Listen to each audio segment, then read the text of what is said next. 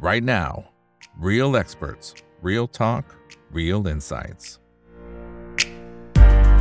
สวัสดีครับ สวัสดีเพื่อนๆนักลงทุนทุกคนนะครับ นี่คือ right now ใบบรรพททุกเรื่องที่นักลงทุนต้องรู้นะครับ และสำหรับวันนี้สิ่งที่เราต้องรู้ก็คือวิสัยทัศน์ของผู้บริหารนะครับ จากบริษัท Windows Asia จำกัดมาชวนตัวย่อก็คือ Windows นะครับ W I N D O W นะครับ ก็ถือว่าเป็นหนึ่งในผู้นำผลิต แล้วก็จำหน่ายประตูหน้าต่างสำเร็จรูปอลูมิเนียมนะครับและ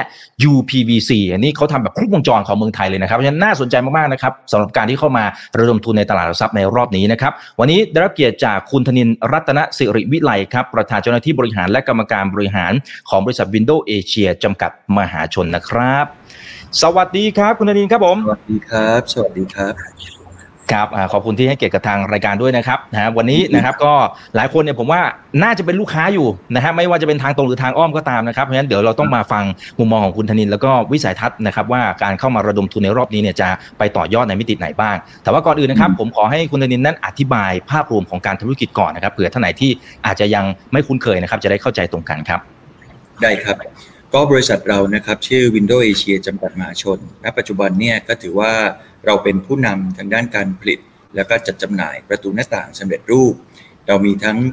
ในหมวดที่เป็นวัสดุอลูมิเนียม แล้วก็ UPVC ต้องพูดว่าโดยภาพรวมเนี่ยเราเป็น Market Share เบอร์หนึ่งในเรื่องของยอดขาย ในเรื่องของช่องทางการจัดจำหน่ายนะครับแล้วเราเองเนี่ยก็คือมีช่องทางการจัดจำหน่ายณ ปัจจุบันเนี่ยถึงกว่า 700 ร้านค้ามากกว่า 700 ร้านค้าทั่วประเทศนะครับ ที่เห็นอยู่บนหน้าจอเนี่ยก็จะเป็น portfolio ของทางบริษัทนะครับ ไม่ว่าเราจะมีเรื่องของประตูด้วยที่เป็นลักษณะของ sliding ประตูรางแขวนประตูสวิง หรือประตูบานห้องน้ำก็ดีนะครับ ในส่วนของหน้าต่างก็มีทั้งระบบหน้าต่างบานเลื่อนบานเปิดบานกระทุ้ง หรือว่าบานช่องแสง นอกเหนือจากนั้นเนี่ยเราเองก็ยังมีจำหน่ายในส่วนที่เป็น raw material จะเป็นเส้นอลูมิเนียม หรือว่าเส้น UPVC รวมถึงพวกฮาร์ดแวร์นะครับแล้วก็ยังมีอุปกรณ์เสริม เช่นพวกกาวอะคริลิกต่างๆ แล้วก็พวกซับวงกบนะครับณปัจจุบันเนี่ยต้องบอกว่าเราเองเป็นตัวแทนจำหน่ายในส่วนของสีเดลต้าด้วยในช่องทางของที่วิดีโอเอเชียช็อปนะครับเพราะนั้นก็จะเห็นได้ว่าเรามีสินค้าที่หลากหลายครบถ้วนนะครับที่จะตอบสนองความต้องการของเจ้าของบ้าน หรือช่างผู้รับเหมาที่ต้องการความสะดวกสบาย ต้องการในเรื่องของความรวดเร็วในการติดตั้งประตูหน้าต่าง ซึ่งณปัจจุบันเนี่ยก็เป็นที่นิยมมากครับที่ลูกค้าเนี่ยได้รับการตอบรับที่ดี แล้วก็มีการบริโภคในส่วนของสินค้าสำเร็จรูปผ่านทางห้างร้าน Modern Trade หรือร้านค้าวัสดุก่อสร้างชั้นนำทั่วไปทั่วประเทศมากขึ้นเรื่อยๆครับ อืมเนี่ยครับคุณโบเขาบอกว่าเนี่ยเห็นพี่โตโน่เป็นพรีเซนเตอร์นะครับอ่าโอเคอาจจะว่าเป็นแฟนคลับตัวจริงเสียงจริงนะครับอ่าโอเค แต่ว่าก่อนที่จะไปเจาะลึกเพิ่มเติมนะครับเดี๋ยวผมขอย้อนกลับไปดูหน่อยนะครับ ตั้งแต่การก่อตั้งธุรกิจผมก็จะว่าตั้งแต่ปี2555นะครับซึ่งในขณะนั้นเองเนี่ยคุณธนินและทีมผู้บริหารมองเห็นศักยภาพอะไร ในธุรกิจนี้ถึงมาบุกตลาดนี้แล้วโอ้โหยอดขายในตอนนี้เติบโต ถือว่าเยอะมากๆเลยนะครับ ได้ครับ ต้องเรียนว่าย้อนหลังกลับไปประมาณ 10 ปีที่แล้ว ต้องเรียนว่า Windows Asia เนี่ยเราจะครบรอบ 10 ปีเต็มๆ ก็คือกุมภาพันธ์ปีหน้า 2567นะครับตั้งแต่เมื่อ 10 ปีที่แล้วเนี่ยเราได้มีการเข้าไปซื้อกิจการจากทางเจ้าของเดิมนะครับ แล้วก็เปลี่ยนชื่อมาเป็น Windows Asia จำกัด หลังจากนั้นเนี่ยเราเองก็มีการขยายธุรกิจมาเรื่อยๆ ตั้งแต่ Day 1เนี่ยเรามีพนักงงานเพียงแค่ประมาณ 30-40 คน แล้วก็มีช่องทางการจัดจำหน่ายเพียงแค่ประมาณ 4 ห้างใหญ่ ๆ ตอนนั้นก็คือมี Home Pro m e g a Home Home Hub แล้วก็ SCG Home Mart นะครับเเพราะฉะนั้นบริษัทเองเนี่ยก็ได้เติบโตขึ้นเรื่อยๆ จากวันนั้นที่เป็น Day วันจนมาถึงวันนี้เนี่ยเรามีพนักงงานรวมกันมากกว่า 800 คนนะครับ จากยอดขายวันแรกประมาณ 50-60 ล้านบาทต่อปี ปีจนมาถึงวันนี้เราเองมียอดขายทะลุ 900 ล้านไปแล้วนะครับ เพราะฉะนั้นก็ก็ถือว่าเป็นการเติบโตที่น่าพึงพอใจ ในระหว่างทางเนี่ยนอกเหนือจากการขยายโรงงานขยายกำลังการผลิต เราเองก็คือมีการเติมสินค้าให้ครบถ้วนมากขึ้น จากแรกเริ่มเดิมทีเราผลิตแค่ประตูหน้าต่างที่ทำจากอลูมิเนียม หลังจากนั้นเราเองก็ได้เพิ่มในหมวดที่เป็น UPVC เข้าไปด้วยนะครับ รวมถึงการเพิ่มช่องทาง ไม่ว่าจะเป็นไทยวัสดุ ดูโฮม global house บุญถาวรมากขึ้น แล้วก็รวมถึง traditional trade ที่เป็นร้านค้าวัสดุก่อสร้างตามหัวเมืองใหญ่ ๆ ทั่วไปนะครับแบรนด์เราเองก็มีหลายแบรนด์นะครับให้เลือกเลือกซื้อเลือกหากันได้นะครับรวมถึงณปัจจุบันเนี่ยเราเองก็มีช่องทางรีเทลของเราเอง คือเราได้เข้าไปเป็นพันธมิตรกับทางร้าน Dynasty Thai Top ซึ่งอยู่ในตลาดหลักทรัพย์ ณปัจจุบันเนี่ยร้าน Dynasty มีมากกว่า 200 ร้านค้าทั่วประเทศ เราเองก็คือเข้าไปเช่าพื้นที่เขา แล้วก็จัดจำหน่ายสินค้าของเราเอง ณ ปัจจุบันนี่ยเรามีถึงประมาณ 42 สาขาครับ นอกเหนือจาก 3 ช่องทางที่ผมพูดมาแล้วไม่ว่าเป็น Modern Trade Traditional Trade นะครับรวมถึง Dynasty Thai Top สามช่องทางนี้จึงทำให้เราเป็นผู้นำทางด้าน ช่องทางการจัดจำหน่ายที่มากที่สุด มากกว่า 700 ร้านค้าทั่วประเทศที่มีสินค้าเรา แล้วก็นอกเหนือจากนั้นเรายังมีช่องทางออนไลน์นะครับ ไม่ว่าจะเป็น Line แอด Facebook หรือรวมถึงพวก Marketplace ช้อปปี้ลาซาด้านอกนอกด้วยครับ คุณบรรพศครับอืมอืมครับอ่าเพราะฉะนั้นจะเห็นว่าเติบโตในทุกมิติเลยนะครับทั้งในเชิงของตัวผลิตภัณฑ์นะช่องทางการจัดจำหน่ายนะครับแล้วก็การเข้าถึงคุณลูกค้าเนี่ยโอ้เยอะแยะมากมายนะครับทีนี้ผมผมขอเจาะไปทีละประเด็นแล้วกันนะครับ อย่างตัวผลิตภัณฑ์ถ้าไปดูตัวโครงสร้างรายได้ของเราเนี่ยนะครับ ส่วนใหญ่เนี่ยรายได้หลักๆ ของเราก็จะมาจากตัวหน้าต่างนะครับอันนี้โอ้โหเจ็ดสิบกว่าเปอร์เซ็นต์เลย นะครับแล้วก็รองลงมาก็จะเป็นตัวประตูนี่แหละก็ประมาณสัก 20%นะครับคือโดยธรรมชาติของคุณลูกค้าเวลาที่เขามาซื้อเราครับคือสมมุติว่าเขามาซื้อปั๊บเนี่ยมันยังไงฮะคือซื้อประตูแล้วตัวหน้าต่างเนี่ยก็มันก็ต้องไปพร้อมกันในแบรนด์เดียวกันมันพฤติกรรมมันเป็นยังไงและ และการเปลี่ยนมันมันบ่อยแค่ไหนครับผมได้ครับในเรื่องของสัดส่วนระหว่างประตูกับหน้าต่างเนี่ยเราเองก็จะสังเกตเห็นว่าในบ้านเราที่พี่บรรพศอยู่ผมอยู่หรือบ้านคุณลูกค้าทุกคนเนี่ย แน่นอนหน้าต่างจะเป็นสัดส่วนที่มากกว่าประตูอยู่แล้วเป็นธรรมชาติ เพราะฉะนั้นระดับบริเวณ 70 ถึง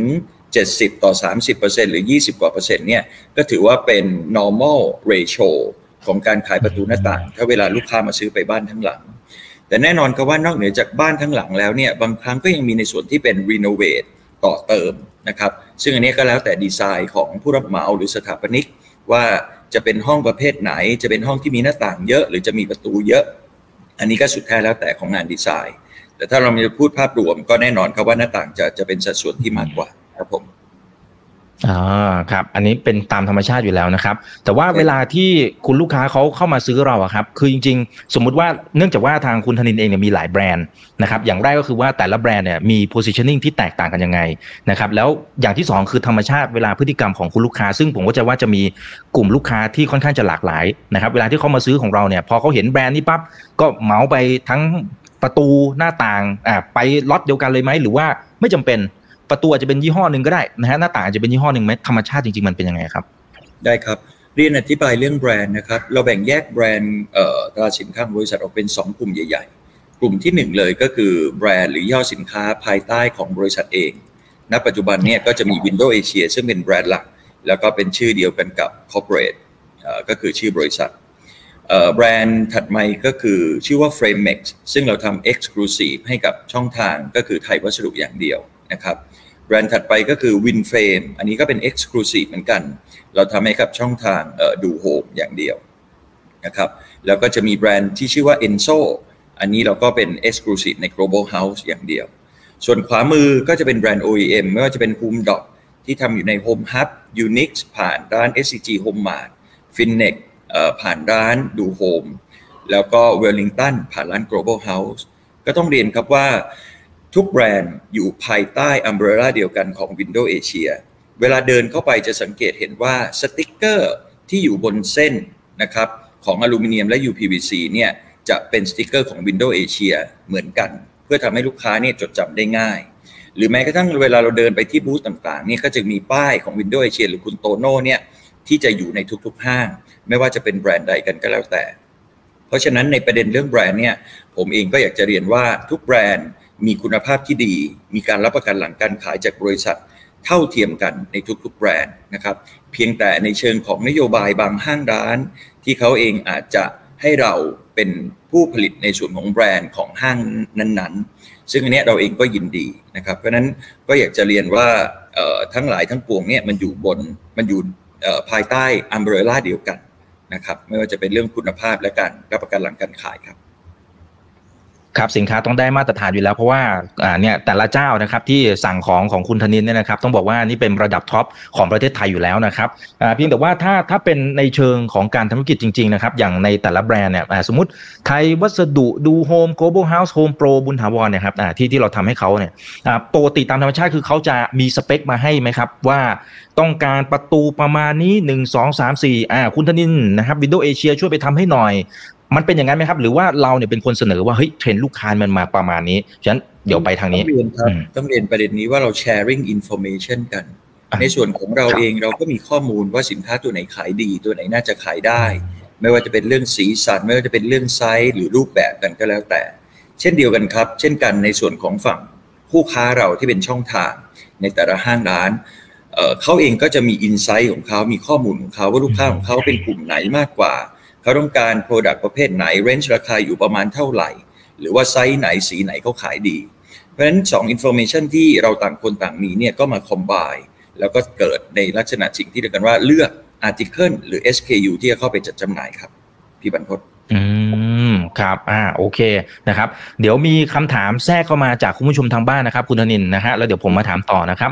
คุณชุติพงศ์นะฮะเขาบอกว่าถ้าเป็นในเชิงของกำไรของ OEM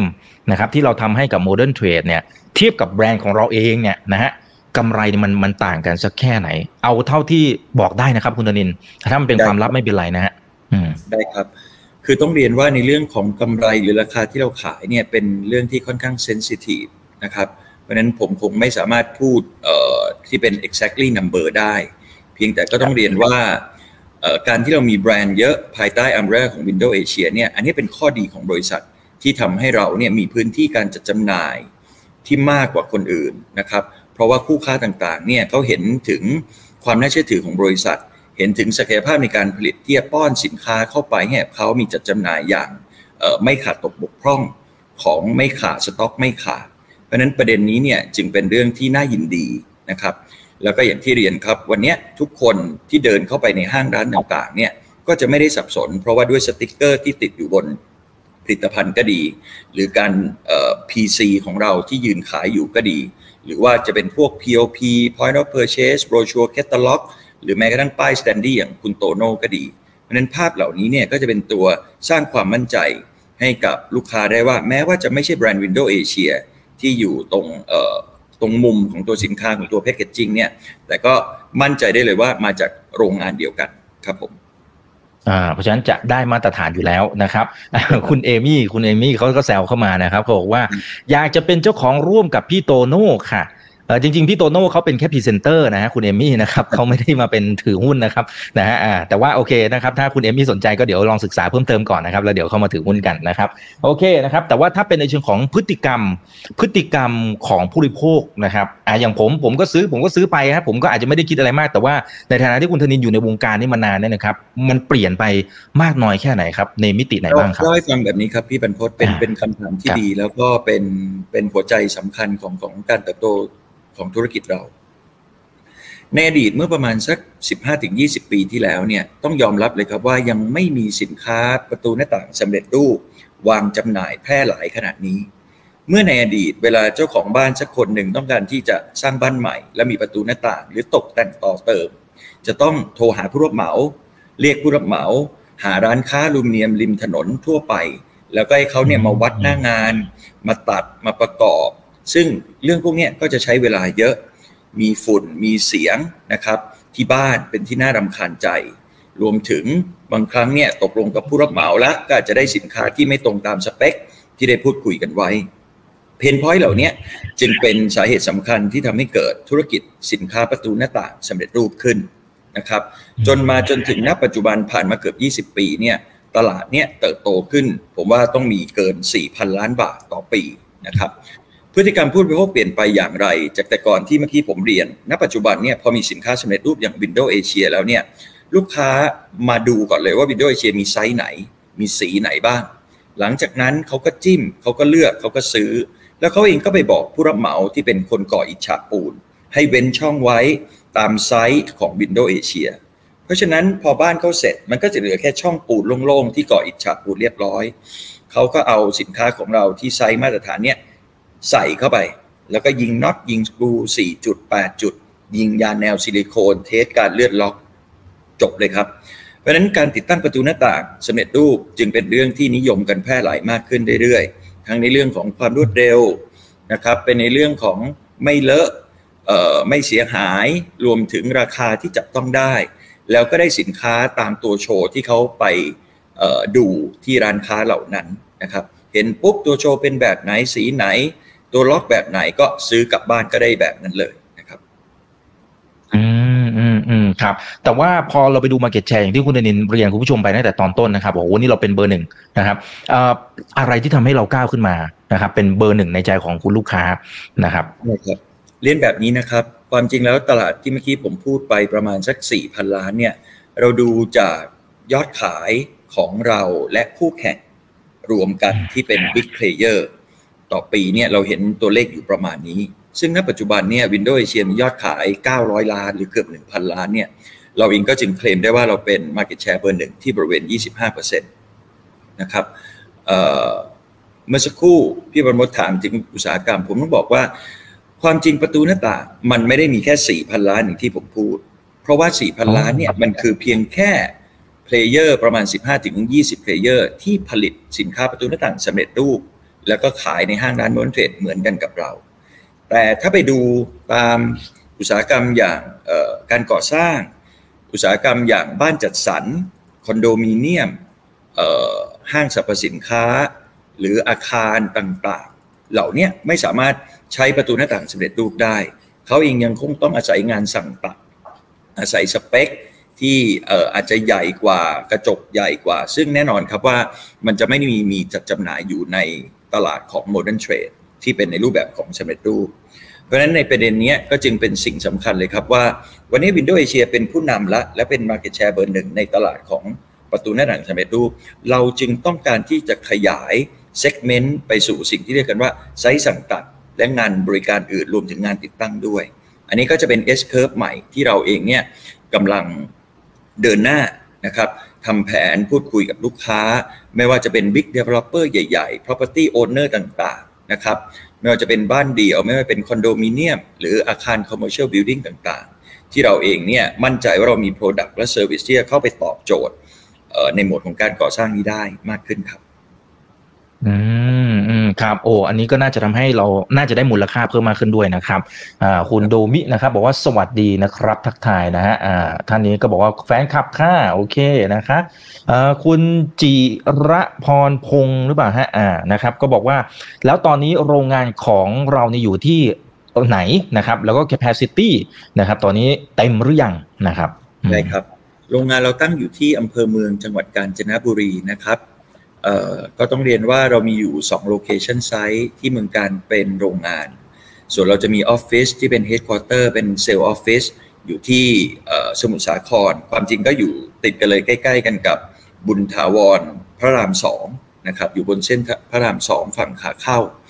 อันนั้นโรงงานของเราเนี่ยณปัจจุบันเนี่ยมีกำลังการผลิตถึงประมาณ8แสนตารางเมตรต่อปี ในหมวดประตูหน้าต่างทุกประเภท ณ ปัจจุบันเนี่ยเรากำลังก่อสร้างแล้วกำลังจะแล้วเสร็จในส่วนของโรงงานใหม่ เรามั่นใจและคาดว่าเราจะเพิ่มกำลังการผลิตได้ไม่ต่ำกว่าอีก 50%จากสิ่งที่มีอยู่นะครับ เพราะฉะนั้นแล้วเนี่ยโรงงานที่กำลังจะแล้วเสร็จเนี่ยก็น่าจะเริ่มโอเปเรตได้ภายในภายในปีนี้ครับ พี่บรรพต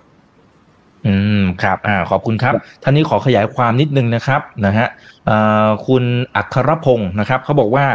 UPVC มันคืออะไรหรือคะใช่พลาสติกหรือเปล่านะฮะอ่าโอเคได้ครับเรียนชี้แจงนะครับ UPVC เป็นชื่อย่อมาจาก Unplasticized Vinyl Chloride นะครับความจริงแล้วมันก็คือ PVC resin แต่มันมีส่วนผสมหลาย ๆ อย่างที่ทำให้ความเป็น PVC เนี่ย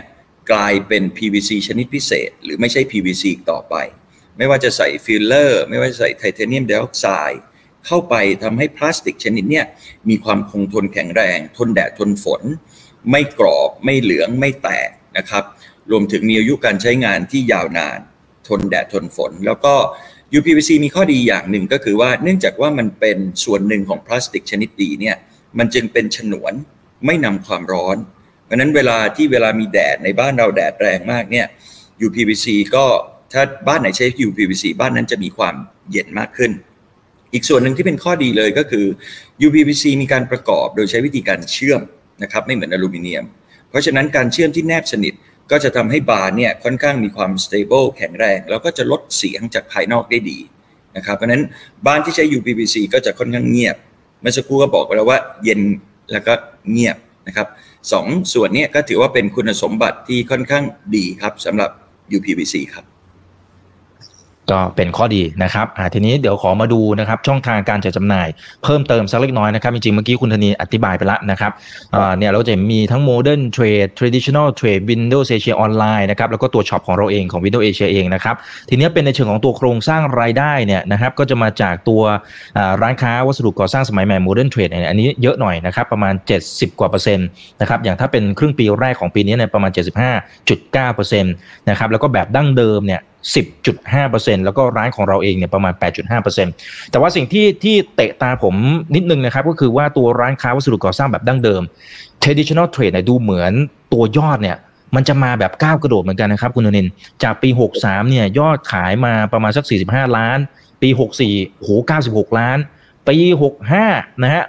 131 ล้านโหนี่มันมันโตแบบก้าวกระโดดมาก คือทั้งทั้งที่ถ้าสมมติไปดูสินค้าประเภทอื่นนะครับคุณนิน เราจะรู้สึกว่าเฮ้ยมันต้องไป Modern Trade มันต้องไปช็อปของตัวเราเอง จริงจริงจริงทุกช่องทางเนี่ยโตนะฮะเพียงแต่ว่าถ้าเทียบสัดส่วนดูเหมือนทำไมทางฝั่งของผู้บริหารเนี่ยจะให้น้ำหนักฝั่งของ traditional trade มากขึ้นนะครับ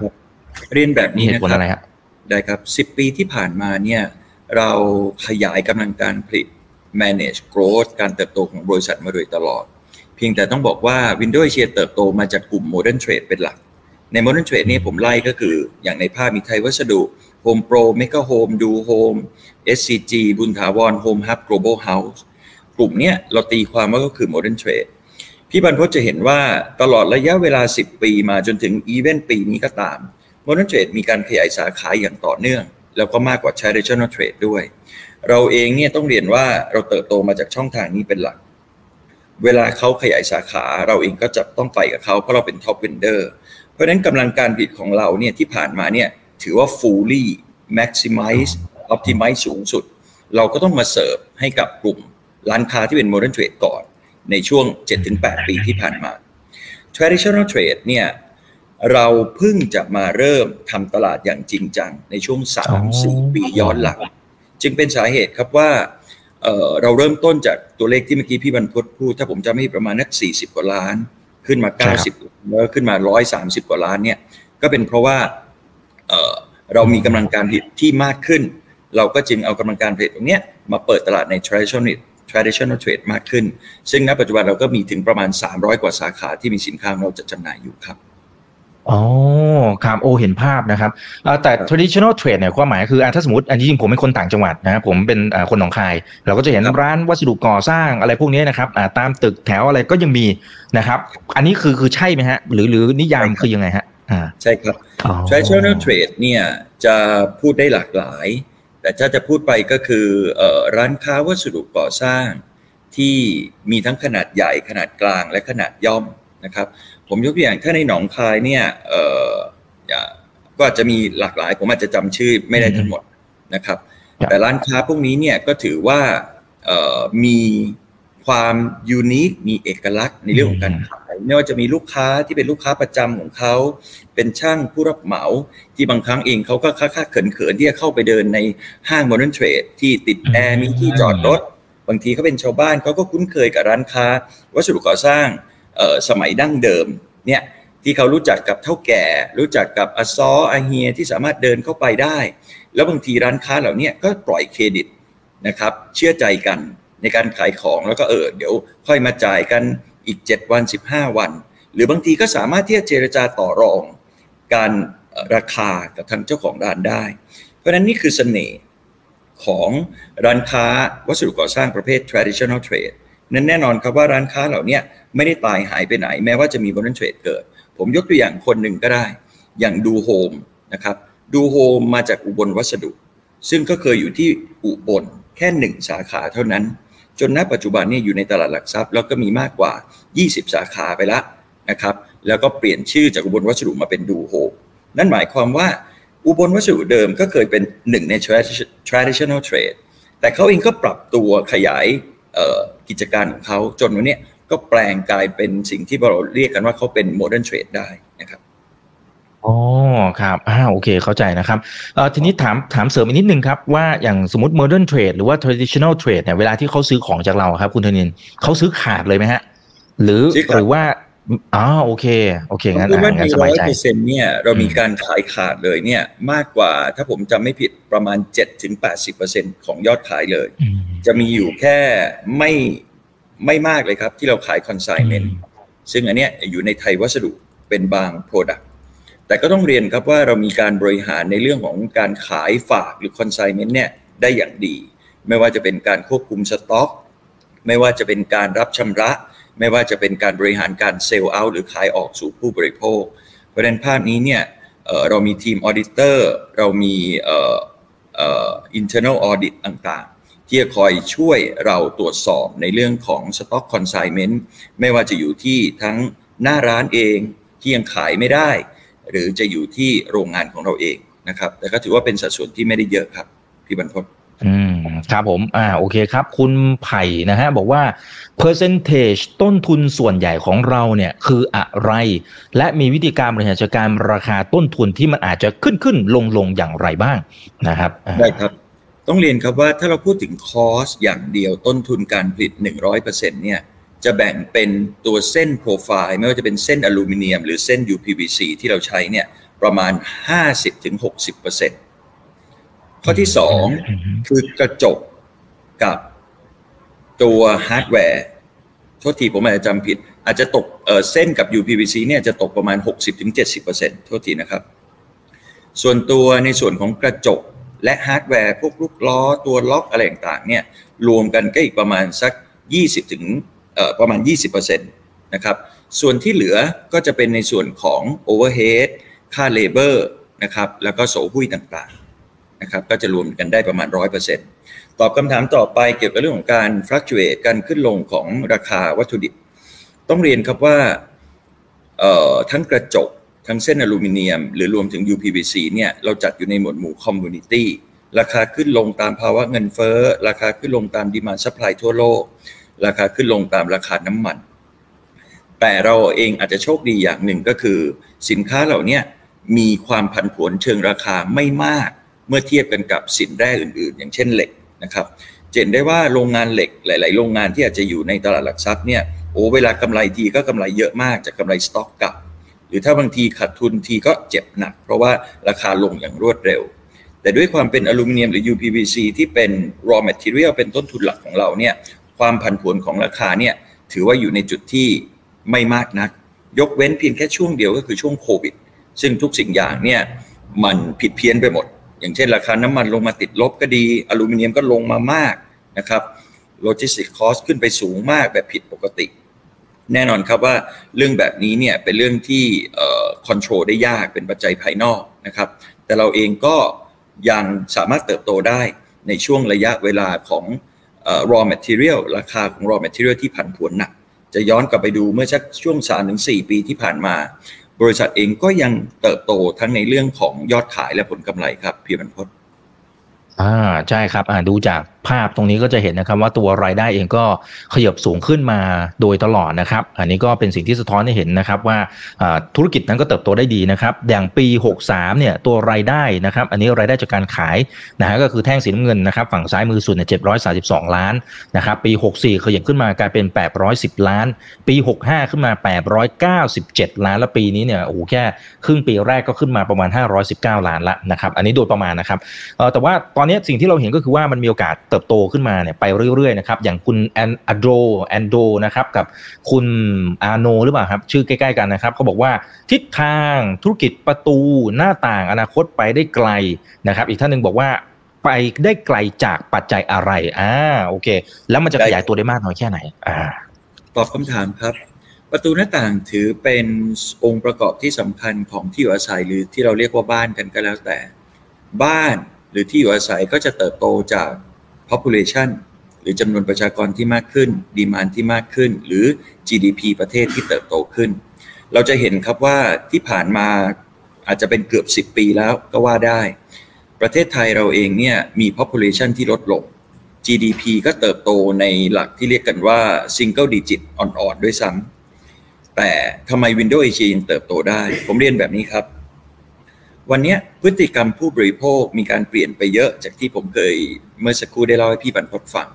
คนเข้าไปจับจ่ายใช้สอยผ่านร้านค้า modern trade หรือ traditional trade มากขึ้น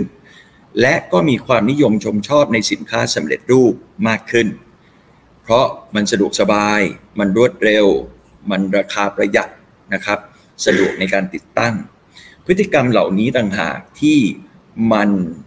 เติบโตขึ้น จึงทำให้ ประตูหน้าต่างในรูปแบบที่เป็น traditional ทั่วไป ก็คือการปรับประกอบเนี่ยมันลดลง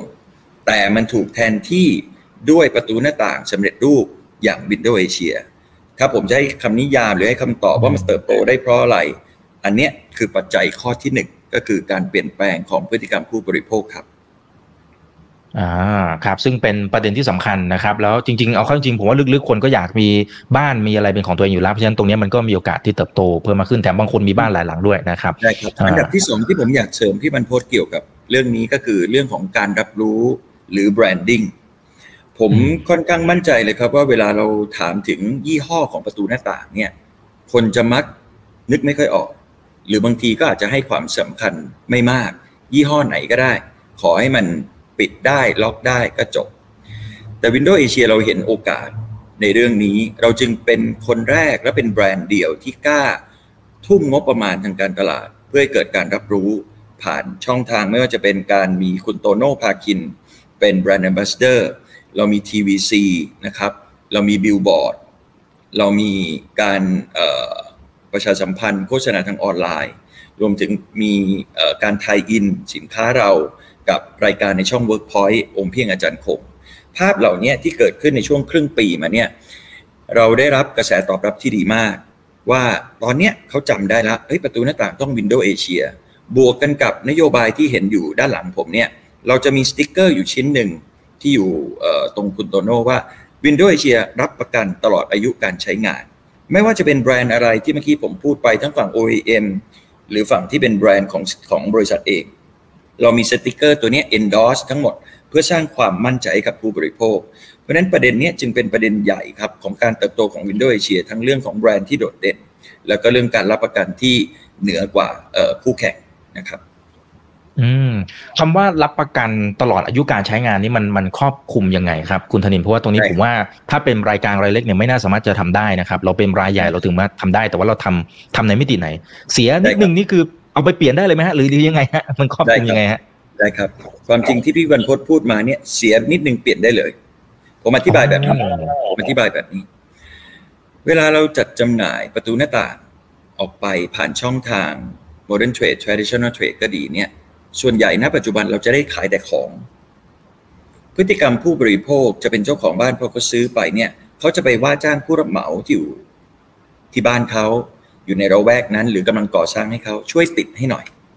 พฤติกรรมเนี่ยเราไม่ได้โทษช่างนะครับ แต่แน่นอนช่างก็มีหลายประเภท บางทีเขาเป็นช่างกระเบื้อง ช่างน้ำช่างไฟ ช่างประปาเขาอาจจะไม่ได้เป็นผู้เชี่ยวชาญเรื่องประตูหน้าต่างพอเขาเอาสินค้าเราขึ้นไปติด บางทีเขาก็ลืมอ่านในเรื่องของคู่มือการติดตั้งที่ถูกวิธี ส่วนใหญ่แล้วเวลาติดตั้งที่ผิดวิธีมันก็จะเกิดปัญหา ไม่ว่าเป็นเรื่องน้ำรั่วซึม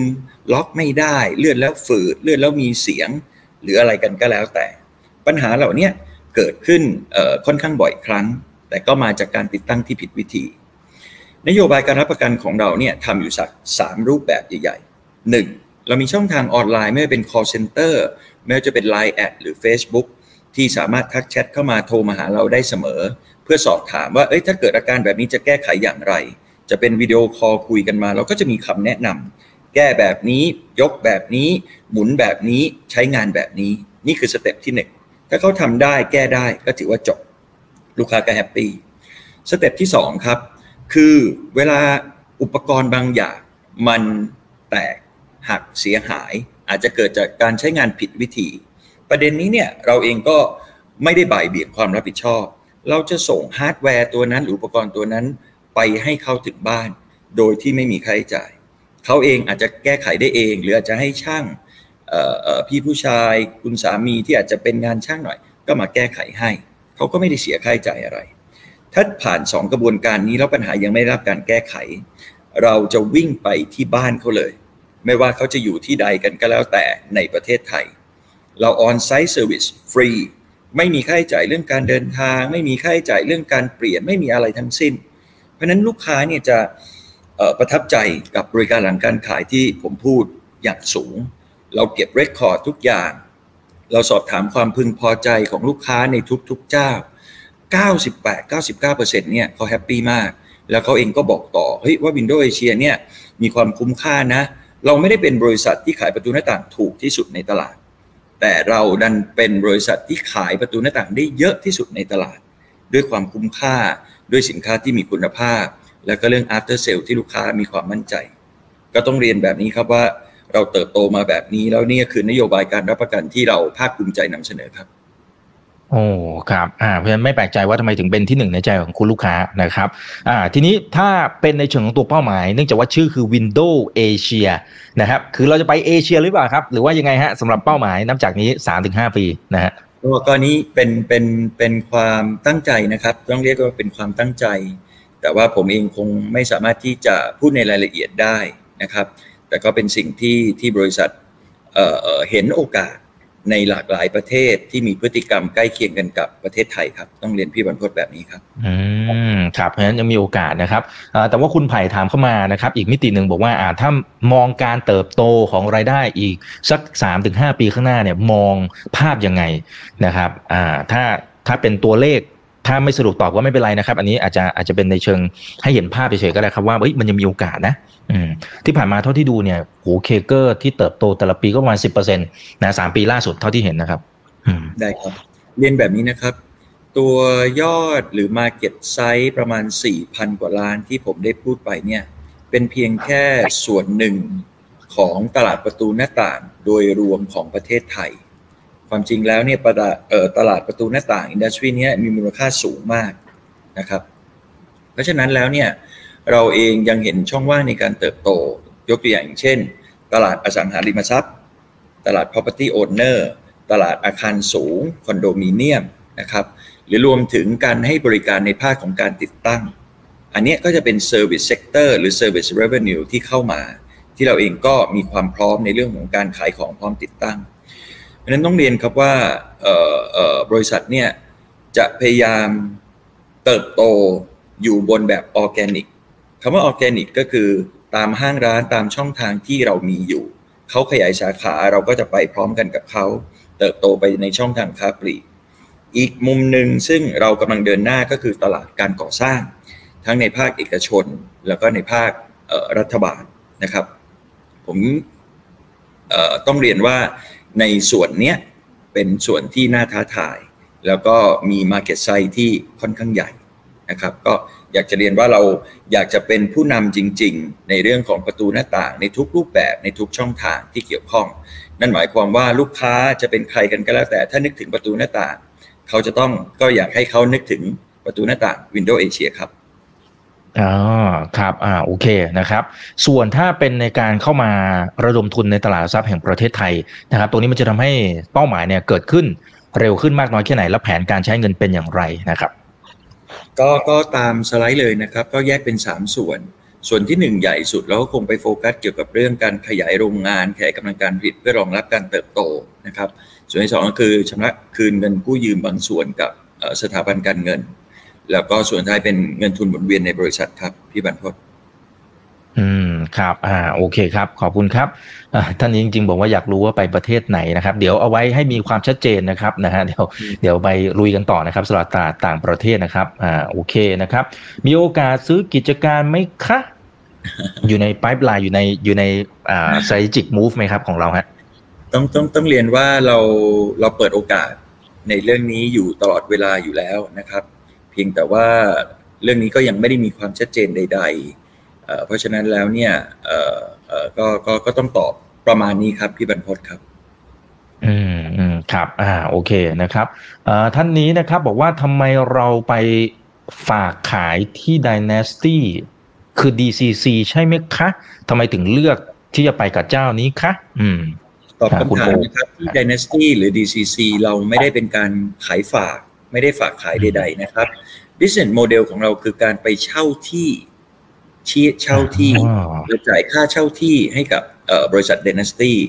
แล้วเราเองก็เอาสินค้าของเรา เอาโชว์รูมของเรา เอาเซลล์ของเราไปประจำการอยู่ตรงนั้น เราขายเองรับชำระเงินเอง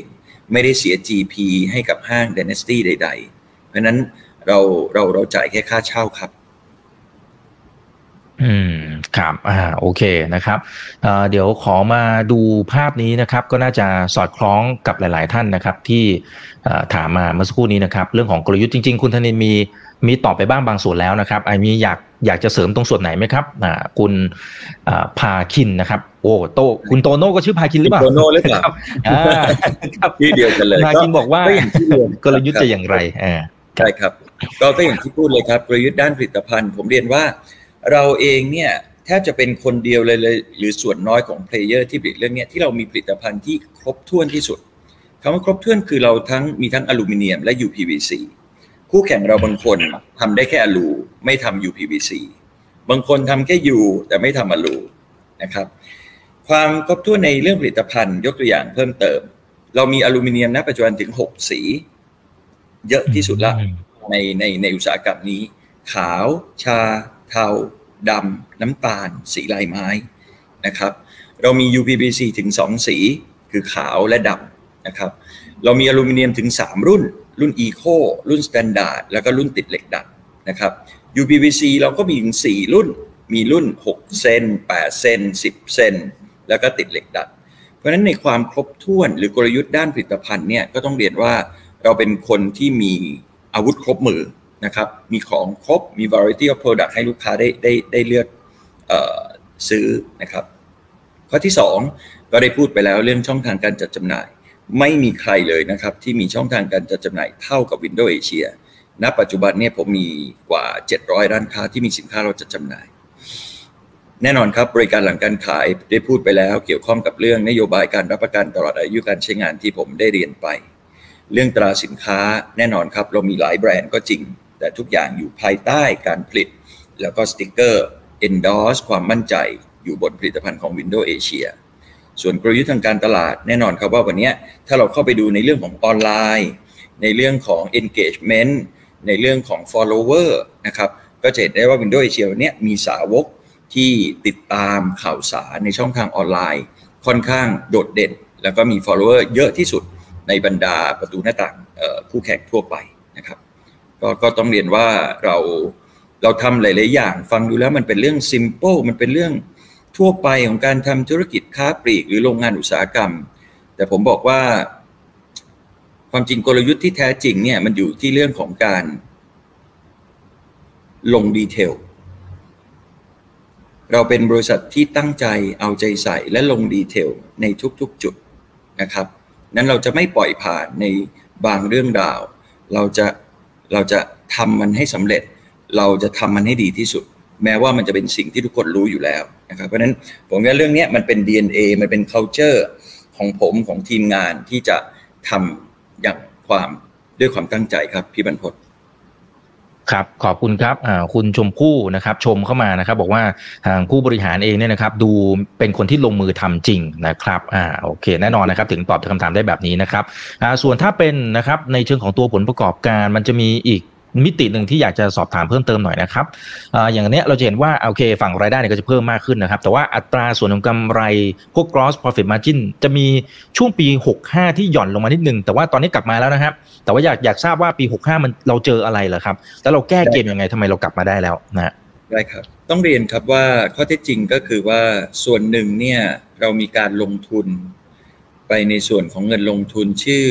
บริษัทเคหสุประชานะครับ บริษัทเนี้ยจดทะเบียนขึ้นมาเป็นบริษัทมหาชน ไม่ได้เป็นรัฐวิสาหกิจ ถูกถือหุ้น 49%โดยการเคหะแห่งชาติ ส่วนอีก 51%เนี่ยเป็นภาคเอกชน เราเองก็เป็นหนึ่งในนั้นที่ไปร่วมลงทุน ตามนโยบายของบริษัทเนี่ยเราต้องการบริษัทนี้ต้องการที่จะสร้างบ้านประมาณ1 0 0 0 0แสนหลัง ให้กับผู้มีรายได้น้อยทั่วประเทศ เราจึงเห็น ว่านโยบายของบริษัทเนี่ยดี เราจึงได้มีโอกาสเข้าไปร่วมลงทุน แน่นอนครับว่ามันเป็นบริษัทที่เพิ่งจดจัดตั้ง ยังมีค่าใช้จ่ายเยอะยังไม่ได้สามารถรับรู้รายได้ที่เป็นเกาะเป็นกำแล้วก็ด้วยสภาวะทางการเมือง ซึ่งก่อนหน้านี้อาจจะยังไม่มีความชัดเจนมากนัก จึงทำให้งานหลายๆอย่างเนี่ยก็อาจจะมีความดีเลย์แน่นอนครับว่าในปี 65 เนี่ยเราเองก็มีการคอนโซลในส่วนของ loss ที่เราไปลงทุนมาก็ส่วนหนึ่ง อันนี้เป็นเป็นปัจจัยหนึ่งที่ทำให้ปี65เนี่ยเราเองก็ได้รับผลกระทบนะครับนอกเหนือจากนั้นก็เป็นในเรื่องของต้นทุนวัตถุดิบที่มีความผันผวนในระดับหนึ่งเรามีสต็อกเก่าที่มีราคาวัตถุดิบอยู่ในราคาที่ค่อนข้างสูง แต่ณปัจจุบันเนี่ยเราเองก็มีการเอาออกมาใช้ออกมาจัดจำหน่ายออกไป ก็จึงทำให้สต็อกของเราเนี่ยดีขึ้นนะครับนั่นอันนี้คือภาพที่เกิดขึ้นในช่วงปี 2565 ครับ อืมครับอ่าขอบคุณครับ เดี๋ยวอาจจะอีกสักประมาณสองคำถามนะครับอ่าคุณไผ่นะครับบอกว่า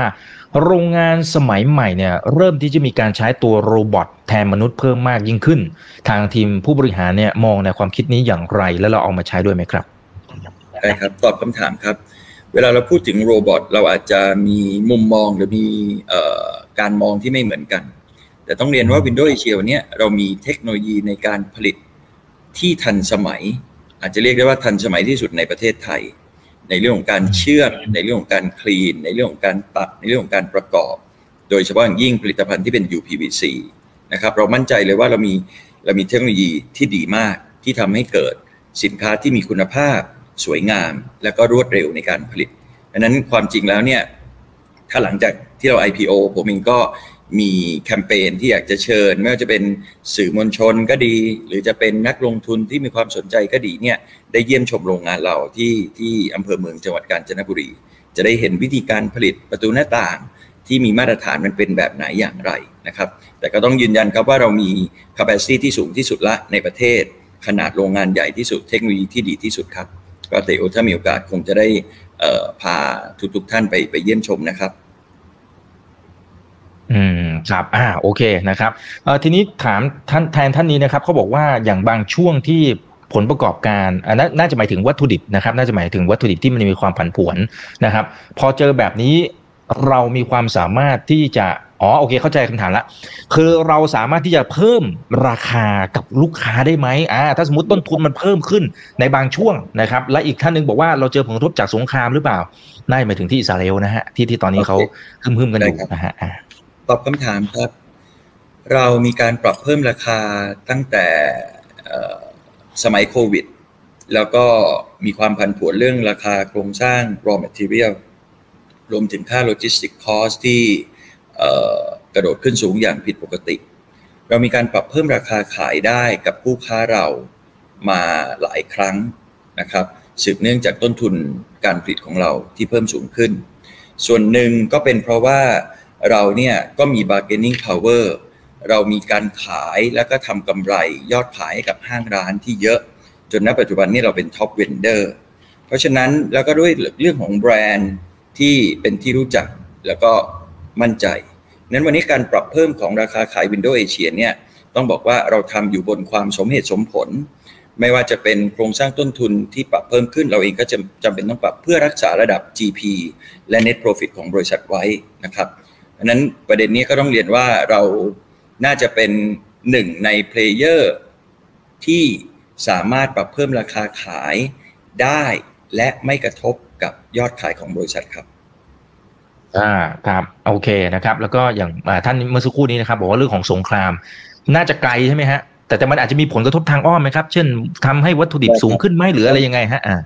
ต้องเรียนว่าเรื่องนี้ก็ก็เป็นเรื่องที่ uncontrol มากนะครับ แล้วก็แล้วก็อาจจะคาดเดาได้ยาก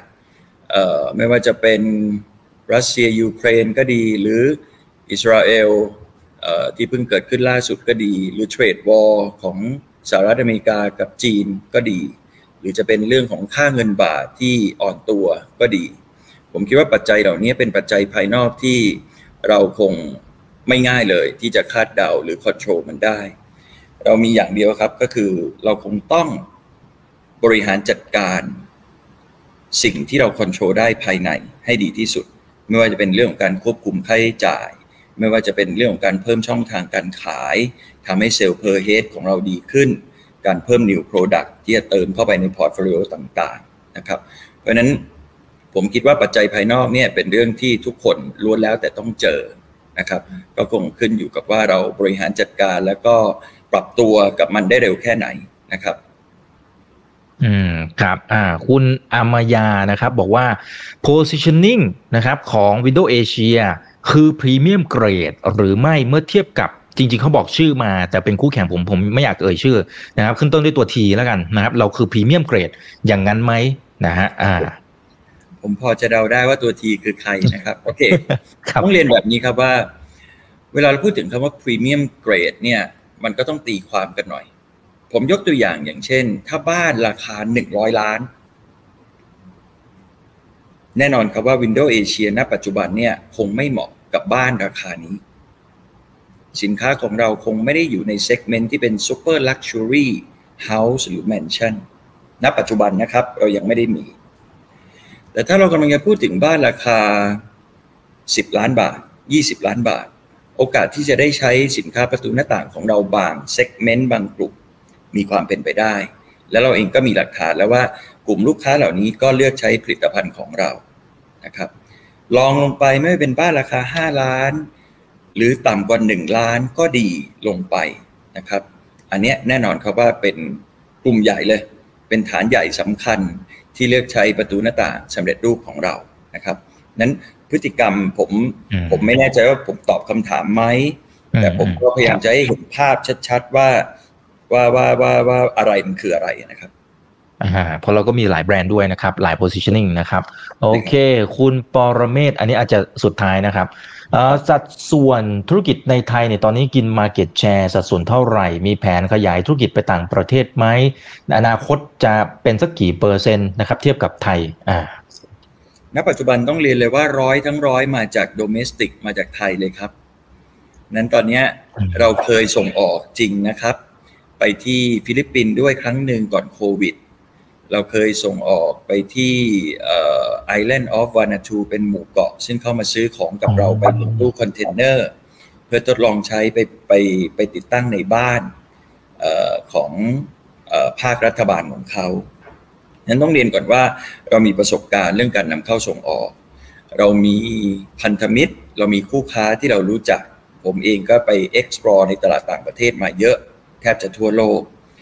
เราเห็นโอกาสครับ เราเห็นโอกาส แต่ณปัจจุบันเนี่ยผมคงยังไม่สามารถที่จะเปิดเผยได้ ว่าความชัดเจนตรงนี้เป็นแบบไหน แต่แน่นอนครับว่าเราเรามีความตั้งใจ แล้วก็เห็นว่าตลาดต่างประเทศเป็นตลาดที่ยังมีศักยภาพ แล้วก็สำคัญสำหรับบริษัทในการเติบโตครับพี่บรรพตครับอ่า โอเคครับ ขอแถมนิดนึงครับ คุณปอ นะครับ คุณปอถามอ่าคุณธนินนะครับ บอกว่าค่าแรงนะครับ ค่าแรงที่นโยบาย ของรัฐบาลเองมีแนวโน้มที่จะปรับเพิ่มมากขึ้น เราได้รับผลกระทบมากน้อยแค่ไหน เรามีการบริหารจัดการในเรื่องนี้อย่างไรนะครับสำหรับผมผมผมมองเป็นเรื่องที่ดีนะครับ เพื่อเพื่อกระจายรายได้ แล้วก็ลดช่องว่างเอ่อทางความเหลื่อมล้ำผมอยากให้กลุ่มคนที่เป็นระดับรากหญ้าเนี่ยได้มีโอกาสลืมตาอ้าปากมากขึ้น แน่นอนครับว่าเมื่อเขามีรายได้มากขึ้นชีวิตความเป็นอยู่เขาจะดีขึ้นนะครับแล้วก็กลุ่มคนเหล่านี้ก็จะมีกำลังซื้อ แล้วก็อาจจะย้อนกลับมาเป็นลูกค้าของ ประตูหน้าต่างวินโดว์เอเชียด้วย แต่แน่นอนครับว่าโรงงานเราก็ยังต้องอาศัยเอ่อทีมงาน ไม่ว่าจะเป็นเลเบอร์หรือไม่ว่าจะเป็นพนักงานในภาคส่วนใด ผลกระทบจากค่าแรงที่เพิ่มขึ้นมีอย่างหลีกเลี่ยงไม่ได้ เราเองก็พร้อมที่จะ comply ตามนโยบายของทางภาครัฐอยู่แล้ว ไม่มีข้อโต้แย้งนั้นเรื่องนี้ผมว่ามันเป็นเรื่องของภายในที่เราก็คงต้องดูความเหมาะสม ว่าต้นทุนเพิ่มขึ้นสักกี่เปอร์เซ็นต์ แล้วเราสามารถที่จะปรับเพิ่มราคาขายได้ไหม แล้วก็ยังไม่กระทบ ถึงผู้บริโภคคนสุดท้ายถึง end user นะครับ ผมคิดว่าเรื่องนี้องค์กรเราบริษัทเรามีทีมงานที่จะคอยวิเคราะห์ตัวเลขความเหมาะสมในเรื่องของการปรับราคาต่างๆ แล้วก็รวมถึงต้นทุนรวมถึงราคาของคู่แข่งด้วยครับ ก็ไม่อยากจะให้เป็นกังวลเยอะ Windows Asia คงไม่ใช่บริษัทเดียวที่ได้รับผลกระทบจากค่าแรง 400 บาท ก็คงจะเป็นโรงงานอุตสาหกรรมทั่วประเทศ อืมครับครับก็ต้องมีการปรับตัวนะครับ แต่จริงๆ อาจจะได้รับอันนี้ส่งส์ซะด้วยซ้ำนะครับ ถ้ามองในมุมนี้นะครับเอ่อคุณอัครรัตน์บอกว่ามีทำกระจกกันกระสุนด้วยไหมฮะ โอ้โหเป็นไอเดียที่ดีเลยครับ ต้องต้องต้องเรียนว่าเอ่อเรื่องกระจกก็เป็นเรื่องที่น่าสนใจนะครับ ก็เป็นองค์ประกอบสำคัญของประตูหน้าต่างอยู่แล้วนั้นกระจกเองเนี่ยก็มีหลายสเปค หลายคุณภาพมากราะนั้นโอกาสที่เราจะเปลี่ยนสเปค ให้เป็นกระจกที่มีความนิรภัย อาจจะไม่ต้องถึงกันกระสุนกันก็แล้วแต่เนี่ยแต่กันเสียงได้มีความนิรภัยแตกแล้วไม่หลุดออกจากเฟรมไม่หลุดออกจากราน เป็นกระจกลามิเนตเป็นกระจกเทมเปอร์ เหล่านี้เป็นฟังก์ชันเสริมที่เราอยู่ในแผนที่ที่กำลังพัฒนาผลิตภัณฑ์ก็ก็ต้องพูดแบบนั้นได้ครับ อ่าครับโอเคเอาแล้วครับ ก็ยังไงแสดงความยินดีกับคุณธนินและทีมผู้บริหารด้วยนะครับ ที่กำลังจะเข้ามาระดมทุนในตลาดหลักทรัพย์นะครับ ให้คุณธนินฝากทิ้งท้ายถึงว่าที่ผู้ถือหุ้นอ่านะครับสำหรับคนไหนที่อาจจะต้องเดี๋ยวไปศึกษาอ่าใช่ครับอ่าเชิญเลยครับ ครับก็ก็บริษัทเรานะครับวินโดว์เอเชียจำกัดมหาชน ชื่อย่อวินโดว์ตรงตัวเลยนะครับ ก็อยากจะเรียนว่าเราทำงานอยู่บนความตั้งใจความเอาใจใส่ ความโปร่งใสตรวจสอบได้นะครับ จะเห็นได้จากเอ่อ third party ที่เราใช้บริการไม่ว่าเป็น auditor FA หรืออะไรกันก็แล้วแต่นะครับ เราพร้อมยินดีที่จะให้นักลงทุนนะครับ ได้เยี่ยมชมโรงงาน ไปดูกิจการร่วมกัน ซึ่งกำลังจะเป็นของพวกเราทุกคนนะครับ เราเติบโตมาจากผมผมเองเนี่ยเติบโตมาจากครอบครัวใหญ่ ครอบครัวคนจีน มีธุรกิจ ที่ใหญ่กว่า Windows Asia เนี่ยอยู่เยอะเลยนะครับ บางบริษัทก็อยู่ในตลาดหลักทรัพย์แล้วด้วยนะครับนั่นก็คงจะไปเสิร์ชคงจะไป